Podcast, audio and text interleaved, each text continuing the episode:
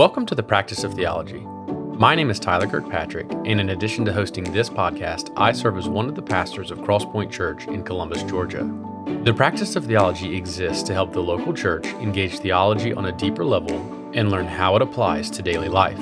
Today I'm talking with Dr. Vern Poythress about redeeming science. Dr. Poythress currently serves as Distinguished Professor of New Testament, Biblical Interpretation, and Systematic Theology at Westminster Theological Seminary in Glenside, Pennsylvania, where he has taught for more than 40 years. Vern is the author of numerous books and articles on biblical interpretation, language, and science, including The Mystery of the Trinity, The Lordship of Christ, Reading the Word of God in the Presence of God, Redeeming Science, and countless others. To find out more about Vern, you can check out his website at frame-poythress.org, which is a website dedicated to providing the works of John Frame and Vern Poythress, along with many other of their resources, for free. It was such an honor to have this conversation on science with a modern day theological giant like Vern Poythress. For many years now, I've been helped by the works of Dr. Poythress, and this episode has proven to be no different. So I hope it helps you as much as it has me.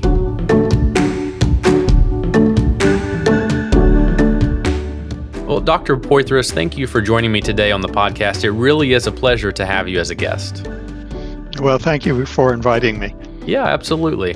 Okay, before we jump into our topic at hand, could you tell us how you came to know the Lord? My parents were Christian believers, uh, for which I'm really grateful. I mm. mean, that's the Lord's providence uh, even before I was born. Yeah. So they went to a Bible believing church. I heard the gospel from an early age.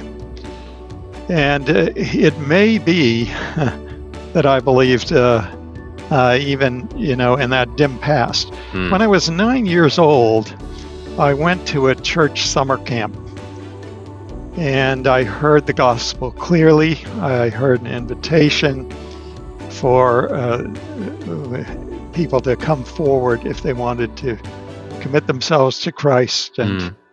to uh, to be saved by Him. I knew that I was a sinner. I knew that I I could not uh, be reconciled to God except through Christ at that early age, at nine years old. Mm. And so I made that commitment. And uh, then it, we were part of a Baptist church. So when I was home, came home from the summer camp, uh, I uh, started a baptism class. Uh, the pastor had a baptism class uh-huh. to prepare candidates for baptism. So I was baptized when I was nine years old, and it was real. You mm. know, that was even if I had believed at an earlier age, it was a significant transition. Mm. I knew I was doing it; it wasn't just the family.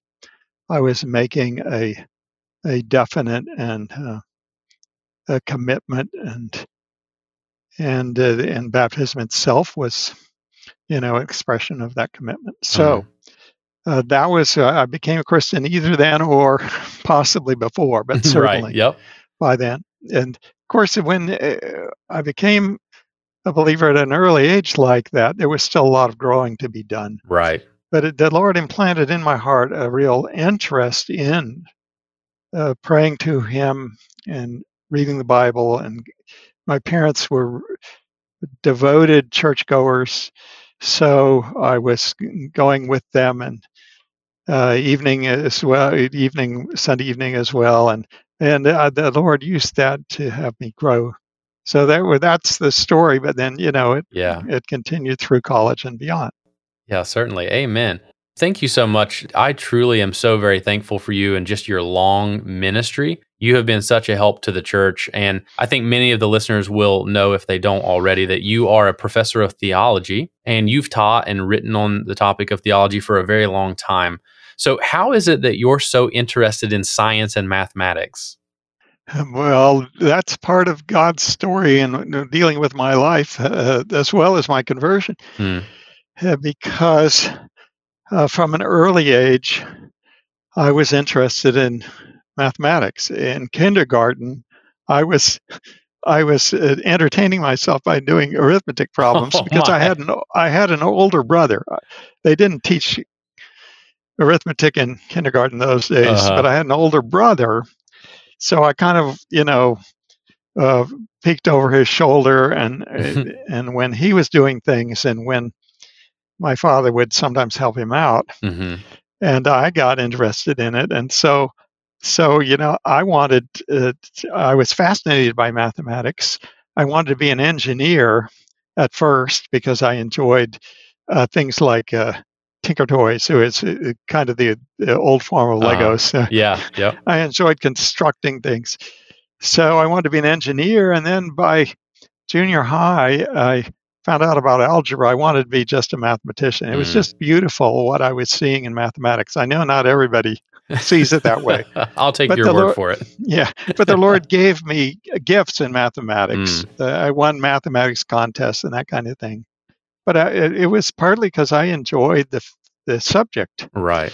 So I wanted to be then a college teacher of mathematics on a secular campus and to help the Christians bear witness to Mm. Christ in that environment. hmm And uh, but I became more and more interested in studying the Bible and theology myself. And to the point where I said, you know, this is going to be frustrating to me if I don't go to seminary sometime. Yeah. So I had that in mind even when I started into grad school. I, I went to grad school for a PhD in mathematics. Uh, but I had that in mind. But halfway through the doctoral program, I realized that the primary interest of my heart had changed. Yeah. I was, it was Bible and theology more than mathematics, which had been a genuine love uh, all the way. Uh, and it, it wasn't that I saw, stopped loving it because I believe it's God's uh, design that we Right. see in mathematics. Yep. But but I decided, you know, the Lord is showing me by means of my interests that I ought to consider shifting in major vocational way. To just leave mathematics aside as a hobby or a Mm. little more, and uh, and devote my rest of my life for Bible and theology. Yeah. Amen. And uh, I had to tell the Lord, well, you can make me anything you want. yeah, and and I can. I'll be a pastor if you want me to. but but I knew I wasn't a people person very Mm. much, and so I thought you're gonna. I told him you're gonna have to help me an awful lot if if you make me a pastor Yeah. because I knew that you you have to be not you have to know the Bible, of course, yep. but you also have to be able to to to, deal well with people and their sufferings and their Mm. problems. So then, I was, but I decided I'm halfway through my doctoral program. I should finish it, uh, which I did. And then I was tired of being a student, so I taught mathematics for one year at Fresno State College. It happens Mm. where my father taught Spanish. Uh, so I taught for one year, and I tried to do it in a Christian way Mm. to show its roots in God and His wisdom, and and I, that was one of the reasons why, in fact, I did it. So let's see if you can do it. but but then I went to seminary, Mm. So and so I left it behind. But you're asking me the question because then I wrote a book, but that was something like 30 years later That's right. because I thought, oh, this is just going to be a, a, at most a hobby, right? Because I love mathematics and science, I mm. enjoy reading about them, but it's going to be a hobby. But after 30 years, I realized that God had given me some ideas through the seminary and through my own reading of the Bible that I had enough to write a book. Yeah. And it was going to be a book. There were already books, good books. There are some good and some bad, by the way That's right. Yeah. but there's there were some good books already about the days of creation and about evolution. Those are the two hot button issues, Mhm. and for there's good reason why they're hot button. That's right. issues. Yeah. But I decided that's not what I want to do because it's already been done Mm. in pretty good way. I'm going to write a book that is really about science as a whole and why and how it fits into who God is in a Christian view of the world. Yeah. So it's kind of theology of science, Mm. of saying, given what the Bible says about God and his rule of the world, how does science fit into that? I felt that was a real need because it gives a context for science, which is is you want that to be thoroughly Christian. You don't want to just be piecemeal Right. interacting with this bit and that bit within science, but just understand that the whole scientific enterprise is possible only because of God. Mm. Yeah, no, that's that's really helpful. And in fact, this conversation is going to be centered around one of those books, which is entitled Redeeming Science. And so we will we'll, we're going to work our way through and talk about creation a little bit and, you know, maybe for a moment theistic evolution uh, just to kind of help people to see what kind of questions are being asked and the conversations that are being had. Uh, but to begin though, I want to ask a simple question is science antagonistic to Christianity? That is to say, are these two things meant to be at odds with one another? They're not meant to be in the design of God, but they have become, unfortunately, mm-hmm. through human sin. Yeah. Human sin penetrates, unfortunately, into every area of life. And if you're a Christian believer, as I am, then you've had that experience, unfortunately, right. of saying you fight against it, but then you find subtle forms of sin, and those subtle things that penetrate into all the academic uh, disciplines. In the area of science, it's often in the form of the basic assumptions about scientific law. Mm. Because many scientists, the average scientist doesn't really think about this. They I went to Caltech as an undergraduate. I loved it. But I know the mentality. The mentality is let's immerse ourselves in the, the fun of doing science. And yeah. it is fun for the people who are who are uh, attracted to it. And we don't care why this works. right? Well, the why, however, is it works because God has made the world. Yeah. yeah. God has made your mind mm. to be in tune with his mind because you're made in the image of God naturally. But if you hate God, and it, it, basically that's what it amounts to when we rebel against God. We don't mm. want God to be God. We want ourselves to be God. Yeah, that's right. So that's why I put it in that that uh, harsh way because it, it is a, an appalling thing to be a rebel against God and to want to be God. But what do you do with scientific law? Because the scientific law is really an expression of God's wisdom mm. and of His Word that's commanding things in the world. You make it into an impersonal something. You make it into a mechanism rather than a personal God who's ruling the world. So you have a substitute God. Mm. That's what it happens. And it, that is going to subtly affect everything, but particularly it affects things like the resurrection of Christ. Now, that's yeah. an obvious thing. Now, the resurrection of Christ, the people in the first century knew as well as we know the people that people don't rise from the dead. Yep. It's not possible. Yep. Right? They knew it. We know it, but it happened anyway. Why? Yeah. Because God had a special purpose, and Christ was uh, fully fully human, but also fully God. Yeah. So he was unique among all the human beings who've ever lived, and what he did to accomplish the salvation of the world and to bear our sins on the, in his body on the tree uh, what he did was unique, and the reward of God the Father is unique in rising, raising him from the dead. Once you understand that, it makes complete sense, but it doesn't fit into the idea of impersonal law, right? Mm-hmm. So the person who rejects God is going to say, This is impossible. Forget it. Even though there's plenty of evidence, you know, we wanted to go into the evidence of the testimony of people uh, who saw him after he was raised from the dead. Mm-hmm. But that shows how science gets infected with bad religion, essentially, is what it is, right? It's the sin of rebellion. So you make a substitute that is an impersonal law. So that's why people feel in such distress. The Christians now feel in such distress of feeling science is antagonistic. Mm to my faith, well, there are certain things in science that have been turned that way, but it's unnatural. Yeah. Right? Because you actually need a God who has both made a world and made you. Yeah. so that your mind is in tune with his mind. Yeah. You actually need that to do science at all. Yeah. Yeah, absolutely. Well, in the in the book you actually say that all scientists do believe in God. So help us understand what you mean when you say something like that, because I think that yeah. that's that's going to be helpful as as it relates to your last answer. Yes. Well, I said it in a deliberately a provocative way Mm-hmm. because, but it's the the purpose is to get people's attention to get them thinking about the fact that every scientist has to believe that there's law out there Yeah. that he isn't just inventing laws in order to make a name for himself. Yep. He's got to believe there's a law out there, but the law transcends the circumstances.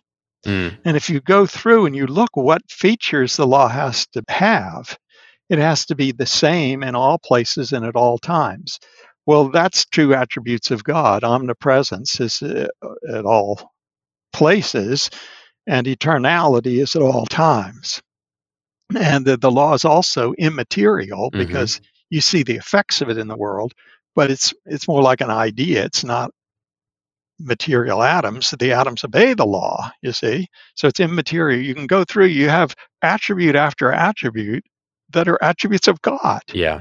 The reason why that's so is because the law is just God speaking, right? And what God's speech is actually divine. Yep. So it's no wonder that these show divine attributes. And the, the scientists have to have those things, even if they're atheists on paper. They Mhm. have to believe that in order to, to have confidence in doing their science. So what happens is where they will balk with all this list of attributes is the area of personality.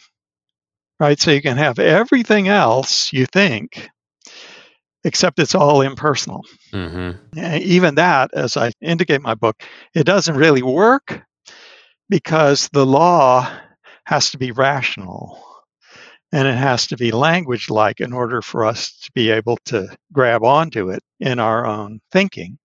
And those two things, rationality and linguistic uh, competence, they belong to human beings, personal uh, uh, beings Mhm. and not to animals. Uh, yeah, Right. I know a dog can understand, you know, a certain number of words, but the dog's capabilities have nowhere near the complexity that you need to do science. Yeah, that's right. yeah, for sure. Okay, so for Christians, as we seek to develop an informed understanding of science, where where do we begin in terms of the Bible? Yeah, well, we begin with God. Hmm. Yeah, I, I was tempted to say begin with Genesis 1, and that is about God, but you have to recognize that above all, it's about God, a God who really is thoroughly sovereign Mm. and who says, Let there be light, and there is light. And that God is a personal God who speaks, right? And who commands Adam and who has communion, personal communion with Adam before the fall. That picture of God has to be the most fundamental thing in order to understand the Bible itself. Because if there's not a personal God who writes the Bible through human instruments, then the Bible amounts to the best kind of human groping, yeah, right. uh, religious groping, Mhm. and and that's not adequate. We have to know God. You can't be satisfied with just the best ideas that human beings have got. Mhm. right? You got to have God tell you who He is, which is what the Bible does. Now, when God tells you that, then it also opens a different view of science because God can act miraculously, because He can raise Christ from the dead. It's all according to His plan, it's all rational, but it's not confined to the what people think of as a mechanical law, right? So, it's the law Right. of gravity, right? It's the law of gravity you think of as a mechanical law. No, it isn't. It's God ruling the world consistently Mm. right? So that is, I think, groundbreaking in terms of the difference between the Bible's view of God and of science, then, Yep. versus what the average person in our neighborhood thinks that science is doing. Mm. Yeah, no, that's really helpful too, and and I appreciate your response to that answer because I, I do think sometimes we do like exactly like you say. Certainly, Genesis one is revealing a lot about God, who He is, and what He has chosen to do in His sovereign will. However, before Genesis one ever was, God was, and I think sometimes we do forget that as we, as we think through things, uh, all the way from science to ethics, morality. God has always existed, and these things are a part of what he has created. and put into existence. And so I, I do want to enter into Genesis 1 and 2 a little bit and ask this Is our interpretive method important as we seek to understand science, particularly as it relates to Genesis 1 and 2? I think so. I mean, for one thing, there people can there's some people who are intimidated by science mm. right so they will invent implausible readings of genesis in right. order to fit it in with the claims of science but but those claims need to be sifted because they're contaminated by sin but our own interpretation of Genesis has to be sifted because it's contaminated by sin too. Yeah. Genesis is yep. perfect, the perfect word of God.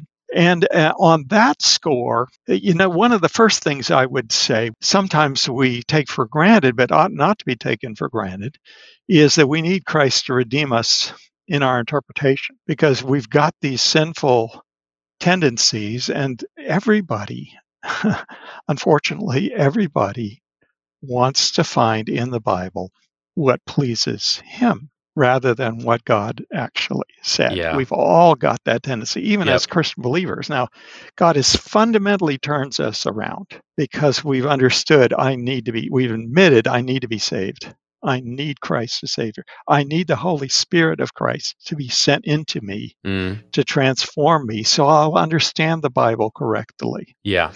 So that's important so that we are able to humble ourselves before God's word in scripture rather than to impose on it, here's what I want it to mean. Mm. You know, that's, and it's not only Genesis, but it's every part of the Bible. Whenever it has something uncomfortable. Yeah, that's right. Uh, and uncomfortable as over against, let's say, the values and ideas of our that surround us in our modern world right? We can absorb those without even thinking. And then we're uncomfortable or worse, we just say, I can't accept that. Yeah, that's right. Well, then, then that's your problem. It's not the Bible's problem. Mm-hmm. mm-hmm. So, although I chuckle at that, but it isn't a laughing matter in the end, right? It's a very serious thing. Right. Because it goes back to this the remaining sin mm. that we have which uh, which gives us a pride in our own abilities and a pride in our own ideas. So we have to come to it there. Another thing that I would say fairly early on is, and it is a matter of humility to recognize that the Bible. God uh, addressed it to ordinary people. Yeah. And and we think of ourselves as superior often yep. because you know we have all this technology around us and and uh, we have these poor benighted tribes and people in the ancient world who didn't know yeah. a thing mm-hmm. well in many respects they were just like us right and and god is addressing them and he's addressing cultures i, I think of some of these tribes in in papua new guinea isolated tribes with isolated languages there's something like uh, a thousand or more languages in papua new guinea alone right? And many of these tribes have no contact previously with technology and with mm-hmm. With what we would call advanced civilization. Yeah. Well, they have their own civilization, but it's but it's uh, it's not technologically advanced. Mm-hmm. So you go to them with the Bible and with the story in Genesis, and it's talking to them on the same terms it's talking to us. Right right? It's it's talking about the sun and the sky. It's talking about the plants around them, and that God created it all. But it's talking to them in ordinary terms. It's not giving them a scientific account, which they couldn't understand, right?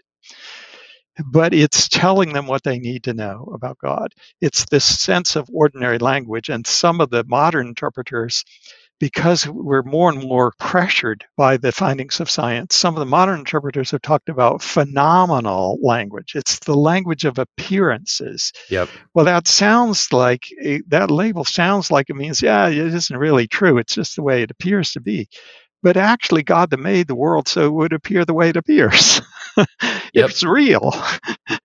and it's more basic in some ways than science because you can't do science unless you're first a human being who has a body who's interacting with the world. So that language of appearances is actually really basic. And one of the things in my book is to remind people of that because sometimes we get swept away and feel science gives us the real thing. And the real thing is that, let's say, to take a, uh, the it's a controversial thing. The real thing is that the Earth rotates, mm. right? And it's just appearance that the sun rises. Well, the sun does rise because right.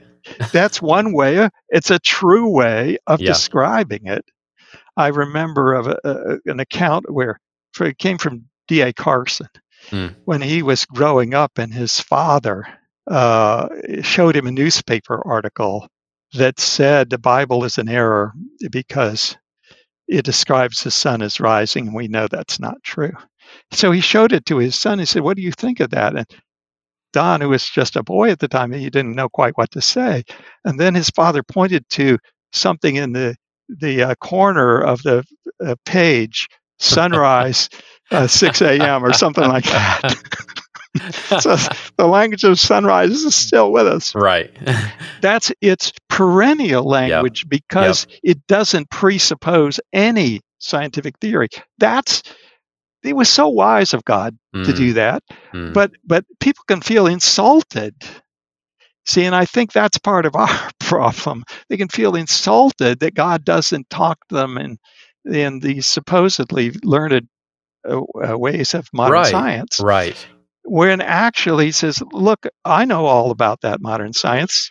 My point is um, that uh, the language of appearances is the way God wisely talks. He can talk to every uh, tribe mm-hmm. and every uh, people group in the whole world. Yeah. And it's valid language, it's a valid description, provided you realize it's not doing the same kind of thing that a scientific theory right. is doing. Right. So uh, once you look at the Bible that way, you can accept both that it's true and that it doesn't comment directly on a lot of the details of scientific theories. Mm, yeah. Well, that's really helpful. So, you know, as as you think about, you know, applying that principle to Genesis 1 and 2 and thinking about some of the arguments that are made in particular about well one of one of the biggest would be you know the word day that Hebrew word yom Adam and Eve are they literal is is this allegorical are they are they just pictures how exactly are we to understand and interpret these things in Genesis 1 and 2 because that will change the way we view something like science uh, yes yeah, it's a good question and a controversial question, as you know, or mm-hmm. you wouldn't have asked. But, right. uh, but in in my book on redeeming science, uh, I do get into that. The mm-hmm. whole book, of course, is is much larger, right? It's right. Christian view of science, but as an example of how to work through a problem, I want to say you have to pay the closest meticulous attention to the Bible mm-hmm. and everything it says, you also have to pay attention to what people claim they have discovered as scientists, although that has to be sifted. Mm. But but there's an element of common grace in that God gives gifts to even non-Christians. Right. So we have to d- deal with both of those things. And in the book, I give ten different views that p- Christian people have come up with in an effort to see how these two areas, right, the the uh, input from science and the input from the Bible, how they fit together. I, right. I must say, uh, also uh, remind people that they're not on the same level because the Bible is the infallible Word of God, and the pronouncements of scientists are fallible. Right.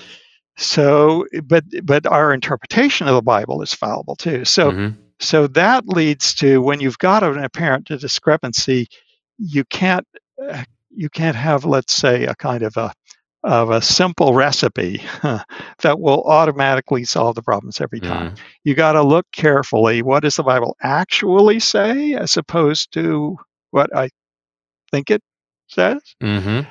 And particularly as ordinary language, as addressing Israelites and other people who are pre-scientific. And what do the scientists say, and on what basis? Right. And one of the things about science is that a lot of science and most of the successes of science are based on experiments, repeated experiments. So those experiments are actually looking at the current regularities of how God rules things today, mm. right? And that the plants grow up from the ground because God makes them grow, but He uses processes, right? So there's water and minerals that come up through the roots and so on. You describe all this. That's what God does. So, but that's what he does now. When he created the very first plants, all bets are off, so to speak. Right. right. because he could do that miraculously. He could do that in an exceptional way. Mm. So that's one of the things to bear in mind. Experimental science is looking at the regularities today. Mhm. Historical science, so called, sometimes called that, right, reconstructing once for all events in the past. That's much trickier because you can't do experiments on the past. Right. So the origin of the first life, the origin of the first human beings, the origin of the universe itself, uh, those are not repeatable events, right? That's you right. can't put them in a test tube. Yeah. So, so there's more questions that have to be asked Mm. in those kinds of cases. So, so in my book, I go through ten different views of what Christians who have who want to believe that the Bible is the authoritative Word of God, ten different views that they've come up with, and I believe that's a help. I believe some of the views are more attractive than others, hmm but it's a help to people to realize uh, look, let's go through these views and uh, weigh them yourself, Yep. right? Make up your own mind about them. Don't just believe something because your Bible teacher has said, Right. right? Or because your scientist has said. Right. Yeah. No, and that's really helpful. And and, and the reason really to ask that question is to ask a, a follow up question: is, is there any real theological danger in interpreting Genesis one and two improperly? So, for instance, can we still properly understand the Bible and the Gospel if we believe that a day in Genesis means a thousand or a million years? I want to make sure that people who hold these varying views contend with does this change my view of, of the Bible as a whole and does it change my understanding of the gospel of Jesus Christ? Yeah, that's a very good question. It changes it only if it leads you to believe the Bible is not true, Mm, right? That would be a monumental watershed yeah. because then you couldn't necessarily trust anything it said on Right. any subject.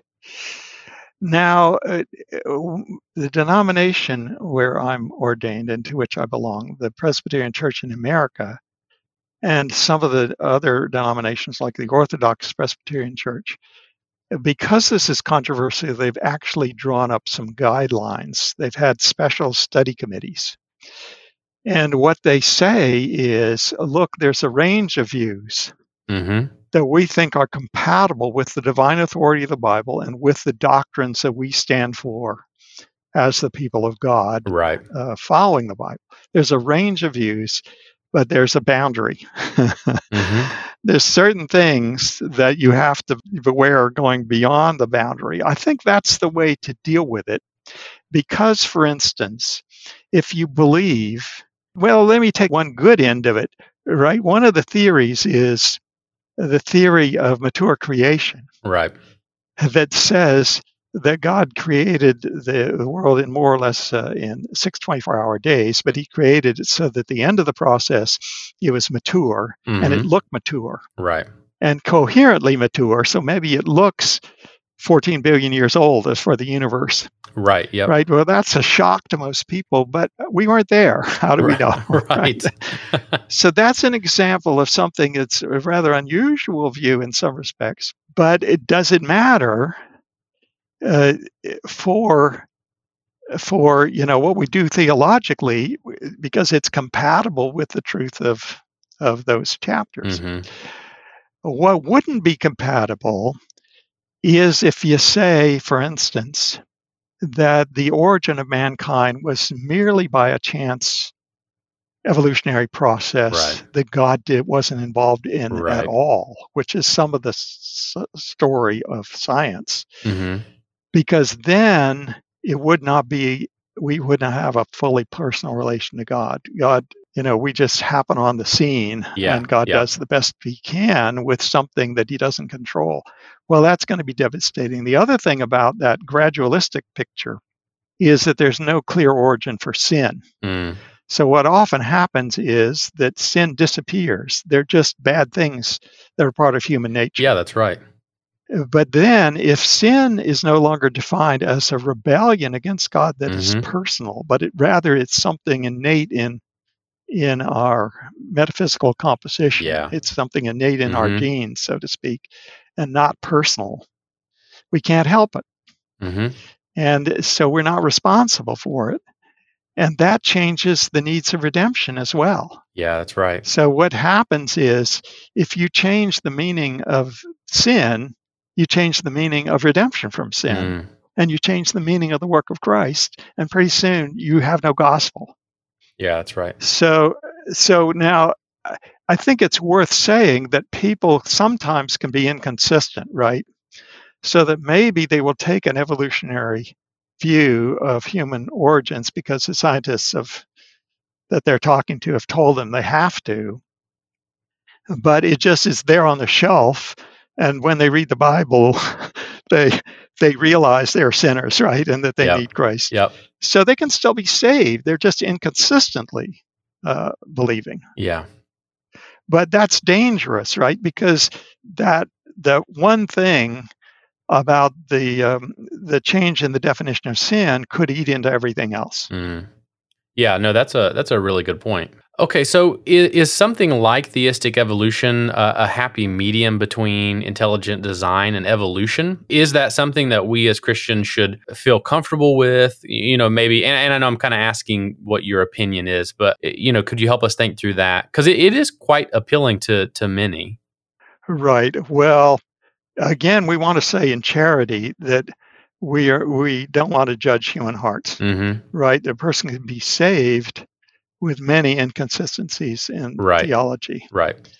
Uh, salvation is by faith, not by orthodoxy. That's it. Yep. but but but faith has to be faith in the real Christ. Mm. And so actually the contents of your belief do matter. Fortunately, God is the judge, right? On the level we're talking about. No Mm. human being can judge the secrets of the human heart.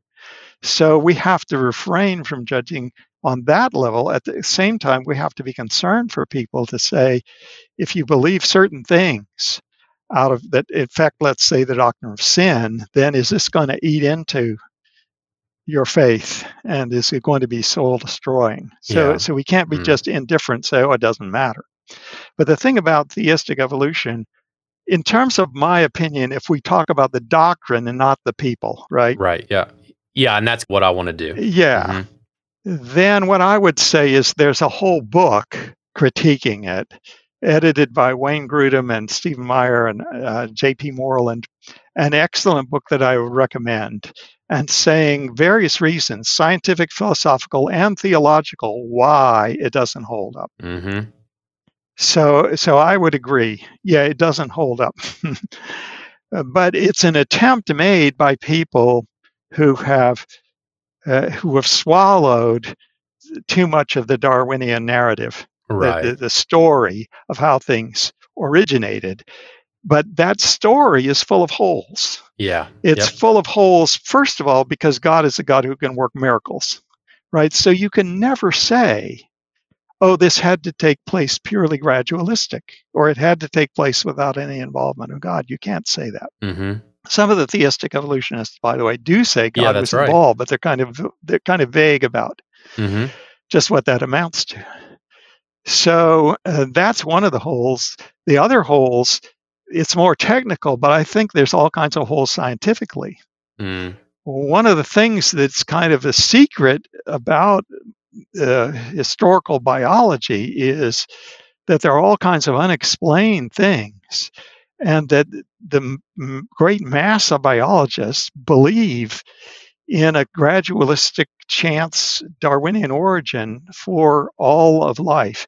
They believe that not because of science, but because they presuppose it. That's right. Because the alternative is to say God was involved, Mhm. right? So if you have no alternative, then you say, well, somehow or other, the first cell got going, which is about what Yep. origin of life. I mean, they they they're still struggling with that, a monumental struggling because the cells that we examine are incredibly complex, Mm. and uh, a dead cell can't be put back together and made Yeah, live, that's right. even if you have all the molecules. that's right. So, So the, the origin of life is a tremendous problem, but you're you're kind of whistling through the graveyard, as it were, you know, Mm. because the alternative is the ghost, right? Which you fear, Yep. namely God. It isn't it isn't ghosts as we know it, but it's Right. God that you fear. hmm And so there's no alternative in terms of an explanation except a gradualistic one, a chance one. Yeah. And that eh, eh, so even though there are all these scientific difficulties, the people still believe. It's it, that that is credulity. Yep. It's believing in spite of the evidence. Yep. And but that's not talked about. Now that's where I would recommend the people who are there's an intelligent design community and it's a broad umbrella, right? There are people who are not even Christian right. believers, Yep. but they've gotten tired of these made up stories that the mainstream Darwinists are telling because and they realize that the stories don't hold water. There are all Mhm. kinds of difficulties. And so they've gone over and joined intelligent design community. And there's plenty of good work being done there showing, look, there are all kinds of things that cannot be explained Yeah. uh, by this narrative of chance and uh, time. Well, in your book, and this goes right off of what you've just said, but you make a really excellent and helpful point for us as believers as we are seeking to think through science and the claims that science makes and the truths of scripture. You make a point that the Bible has a redemptive story. Right? It's a, a redemptive priority, even. And so, even as we're thinking about something like science in Genesis 1 and 2, the priority actually is, is Christ right? All of these things are true and they are good and they are godly, but the point is Jesus. So, h- how does this understanding help to guide us as we interact with and think about science well? Right. Yeah, I could put it very basically. Mm, If you understand, not you personally, but anyone who's listening, if you understand the seriousness and depth of your own sin, mm, you will be desperate for salvation. And Yeah. you also understand Christ is the only Savior. mm, So you cry out to Him and you ask to be saved. But with that comes the appreciation that Christ is now Lord, Lord of your life. He Yeah. owns you. And if He's the Lord, you trust Him and His ideas and His words more than you trust your own. Now that's, that is very hard for any sinner yeah. because we want to be God. Still, we got a little bit of that left in us to trust Christ and His Word more than you trust yourself. And that means when you listen to Christ in the pages of the New Testament, you find that He endorses the Old Testament as the Word of God. So now you've got to trust the whole Bible. But that's what you need, actually. It's an aspect of the total package of salvation to hear the word of Christ through the scripture and to be guided in our minds, in our behavior, in our emotions, in every area of life. That's how we get saved. I mean, the beginning of it is faith in Christ, but then it works out. That's why the Bible has to be so central. And that means when you come to Genesis 1 to 3, you must cling to what the Bible says more than you cling to any human source Mm, of information and any Yeah. claims about what happened in the past. yeah. Yeah. No, that's wonderful. All right. Well, with the final question, I want to thank, and you mentioned this earlier, you mentioned this feeling that many scientists have, in in particular Christian scientists, and maybe even those who are, are trying to merge evolutionary theory and intelligent design. You mentioned this idea of feeling pressured. So, as we think about, you know, it's the title of your book, Redeeming Science. How are we to make sense of the things that appear to be scientifically proven and yet go against what we sincerely believe to be the truths of Scripture? You're right. Well, it's partly it's having humility to re-examine Mm, both what you thought the Bible taught and what the scientists' claims are. Now, that the, the second area is actually much more difficult in some ways because many of the the claims that are put out to the popular audiences, you have to dig through several layers to find Yeah. technical papers to find out what what is this really based on? Mhm. What is the experiments or what is the arguments that it's really based on? And that's where we do need the Christian community, yeah. Right? Because not everybody can be an expert in all these areas. So you try to read the best that you can, but don't just read one side, you know, Yeah, if you're going to right. do that, Yep. because Christians disagree among themselves. And and so you want to read more than one source and then do the best you can to decide with the evidence you have, but don't think you have to make up your mind on everything. Again, mm-hmm. the Bible is designed to give us guidance for life even when we're uncertain about technical details in science. Right. Yeah. That's so helpful. And, thank you for that response. I'm sure that will be a help to, to many people. Well, Dr. Poythress, thank you so much for your time. It really has been a joy to talk about this topic. And, you know, I think it's one that at times can feel daunting. I, I think many of us just think, well, for me, I, I'm just a pastor. What do I know about science or, or any number of things? But this really has been an encouraging conversation to remind us that God's word is first and foremost, and it is absolutely undeniably true. And so I pray that those who would listen would cling to the word of God and that they would be humble and that they would examine what they believe and why they believe it, and that they would pray and ask that God would give them the insight that they need. So thank you for helping us have this conversation and think through these things well. Okay, well, thank you for inviting me, and the Lord be with you. If you've enjoyed this episode, you can help others find and be encouraged by this content by leaving a rating and review wherever you're listening.